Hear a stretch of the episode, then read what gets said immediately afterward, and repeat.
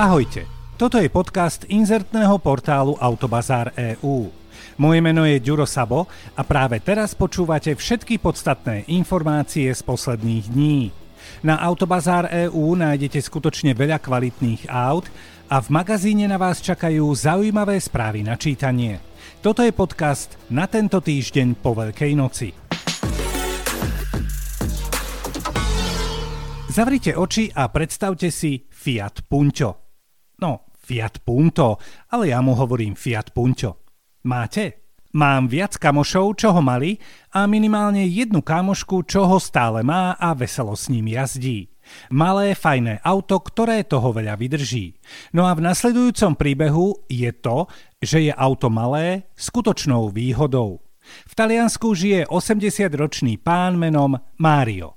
Ako to býva v médiách, už dostal aj svoju prezývku a tá je Nonno Sprint, čiže dedo šprint. No a celé Taliansko sa baví na tom, čo tento pánko vyparatil. Zjavne je šetrný a povedal si, že nebude platiť ani za svet.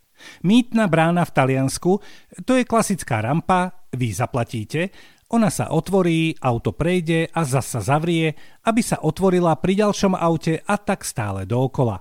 Toto poznáme aj na Slovensku a vždy som si hovoril, či by stihli prejsť aj napríklad autá dve.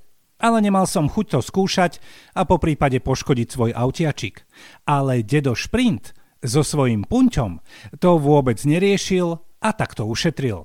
Vždy sa pred takouto mýtnou bránou nalepil na niekoho, kto zaplatil a komu sa závora otvorila, no a prešuchol sa spolu s ním.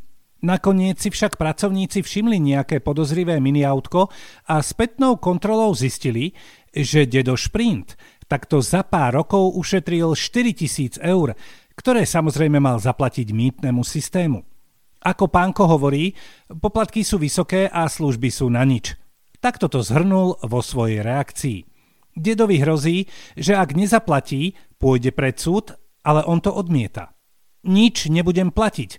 Diaľnica je verejná služba a nemajú sa na nej vyberať poplatky. Takto sa dedo Šprint háji a dodal, že cestovanie je jeho vášeň a pokiaľ bude môcť, bude naďalej opúšťať domov dôchodcov a zažívať dobrodružstvá na cestách. A teraz si v sebe každý vyriešte tú dilemu, či pánovi Máriovi držíme palce v jeho huncúctve, alebo vám v hlave hučí tá veta zákon platí pre každého. Inak, čo budeme robiť my, keď budeme mať osemdesiat rokov?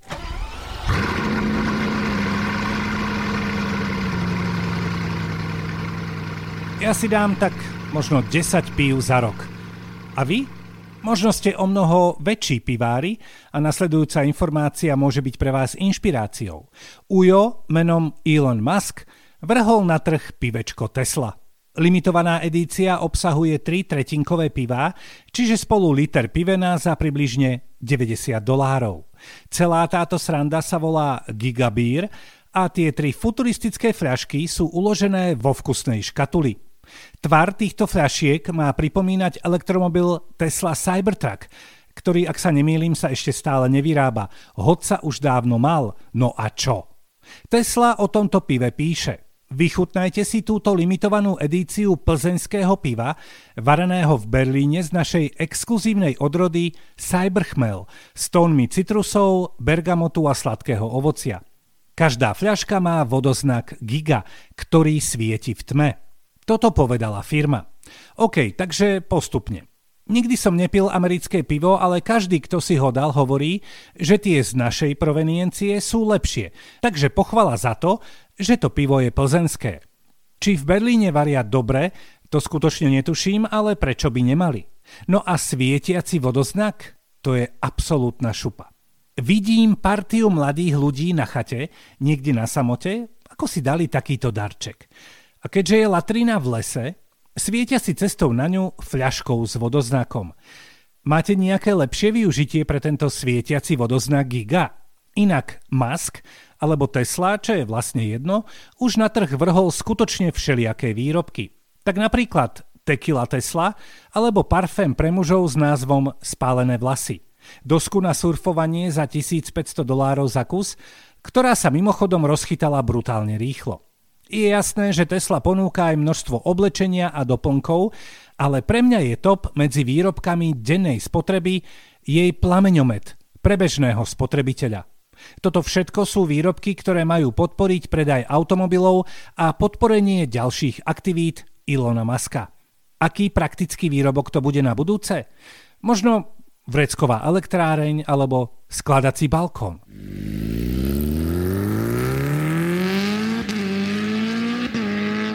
Charles Leclerc je pilot Formuly jeden, ktorý jazdí za Ferrari. Toto by samo o sebe dávalo dôvod na radostný úsmev a dvadsaťštyri hodinové šťastie.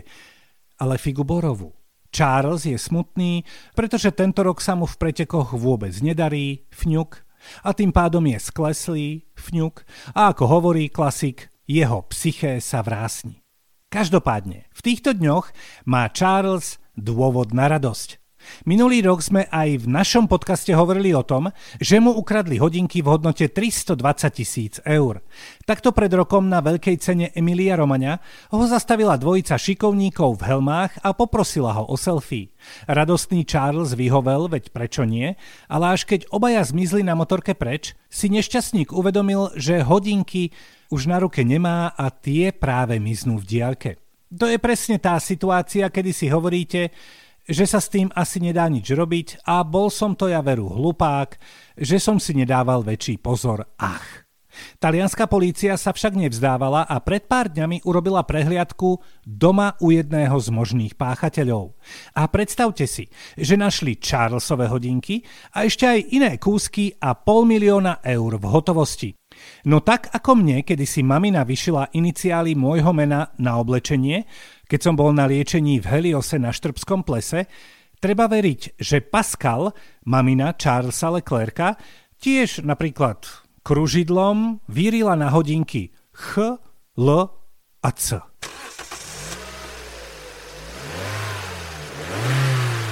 Niektoré referendá sú skutočne len také domáce, ale niektoré môžu mať celosvetový význam. To, ktoré sa uskutočnilo v Paríži, sa pre mnohé svetové mestá stane inšpiráciou. deväťdesiat percent účastníkov referenda, a je úplne jedno, koľko ľudí sa na tom referende zúčastnilo, v Paríži nechce vo svojom meste zdieľané elektrické kolobežky a starostka Paríža povedala, že toto rozhodnutie obyvateľov bude rešpektovať. Čiže z ulic zmiznú tie kolobežky, ktoré sú odstavené kdekoľvek a často prekážajú hlavne na chodníkoch. A mnohé ďalšie mestá vo svete sa už vyjadrili, že pripravujú podobné referendá a že to zdieľané ekolobežky majú nahnuté. Vo Francúzsku aj sprísnia pravidlá pre používateľov elektrických kolobežiek. Minimálny vek vodiča zodvihnú z dvanásť na štrnásť rokov, len podotýkam, že u nás je to pätnásť rokov. Ak vás vo Francúzsku chytia, že jazdíte dvaja na e-kolobežke, zaplatíte teraz pokutu tridsaťpäť eur. Po novom to už bude stotridsaťpäť eur, čo je utešené navýšenie.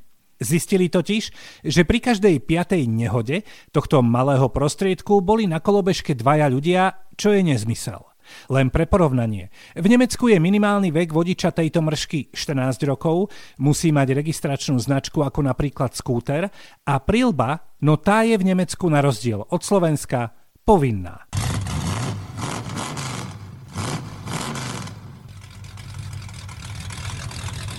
Viem si predstaviť všelijaké žaloby, ale aby mesto žalovalo automobilku, to som veru ešte nepočul. V mnohých amerických mestách sa vysokým tempom zvýšil počet ukradnutých Hyundaiov a Kia. Pred rokom sa na sociálnych sieťach objavili videá, na ktorých bolo vidno, že tieto korejské značky sa pomerne ľahko dajú ukradnúť. Niektoré, teda tie, ak majú štartovanie kľúčom, sú vyrobené v rokoch dvetisícdesať až dvadsaťjeden a vo väčšine prípadov nemajú imobilizér. No tak tie sú pre zlodeja veľmi fajn. No a americké mestá Milwaukee, Cleveland, Columbus, San Diego alebo Saint Louis žalujú tieto značky, pretože ako hovorí starostka Saint Louis, Kia a Hyundai vytvorili bezpečnostné riziko tým, že nedodržali štandardy utvorené automobilovým priemyslom a zostrojili autá, ktoré je ľahké ukradnúť. V Európskej únii je imobilizér povinný, ale v Spojených štátoch nie. Samozrejme, že automobilky sa bránia tým, že žiadny zákon neporušili, Čo je na jednej strane pravda, ale na druhej strane spolupracujú s úradmi a rozdávajú zámky na volant a aktualizujú softvér na autách, aby nebolo tak jednoduché ich ukradnúť. Len pripomeňme, že imobilizér je systém, ktorý nedovolí naštartovať auto iným spôsobom ako kľúčom, ktorý k autu patrí. No a ešte zo pár mrazivých čísiel. Minnesotská polícia hlási, že minulý rok stúplo množstvo krádeží automobilov Kia o tisíctristo percent a Hyundaiov o percent šesťsto. Policajti v Saint Louis zase majú čísla o tom, že za posledných jedenásť mesiacov bolo nahlásených štyritisícpäťsto krádeží aut oboch značiek a toto číslo je šesťdesiatjeden percent zo všetkých krádeží, čo je skutočne veľmi veľa. Neviem, či aj v tomto prípade platí, že aj zlá reklama je reklama.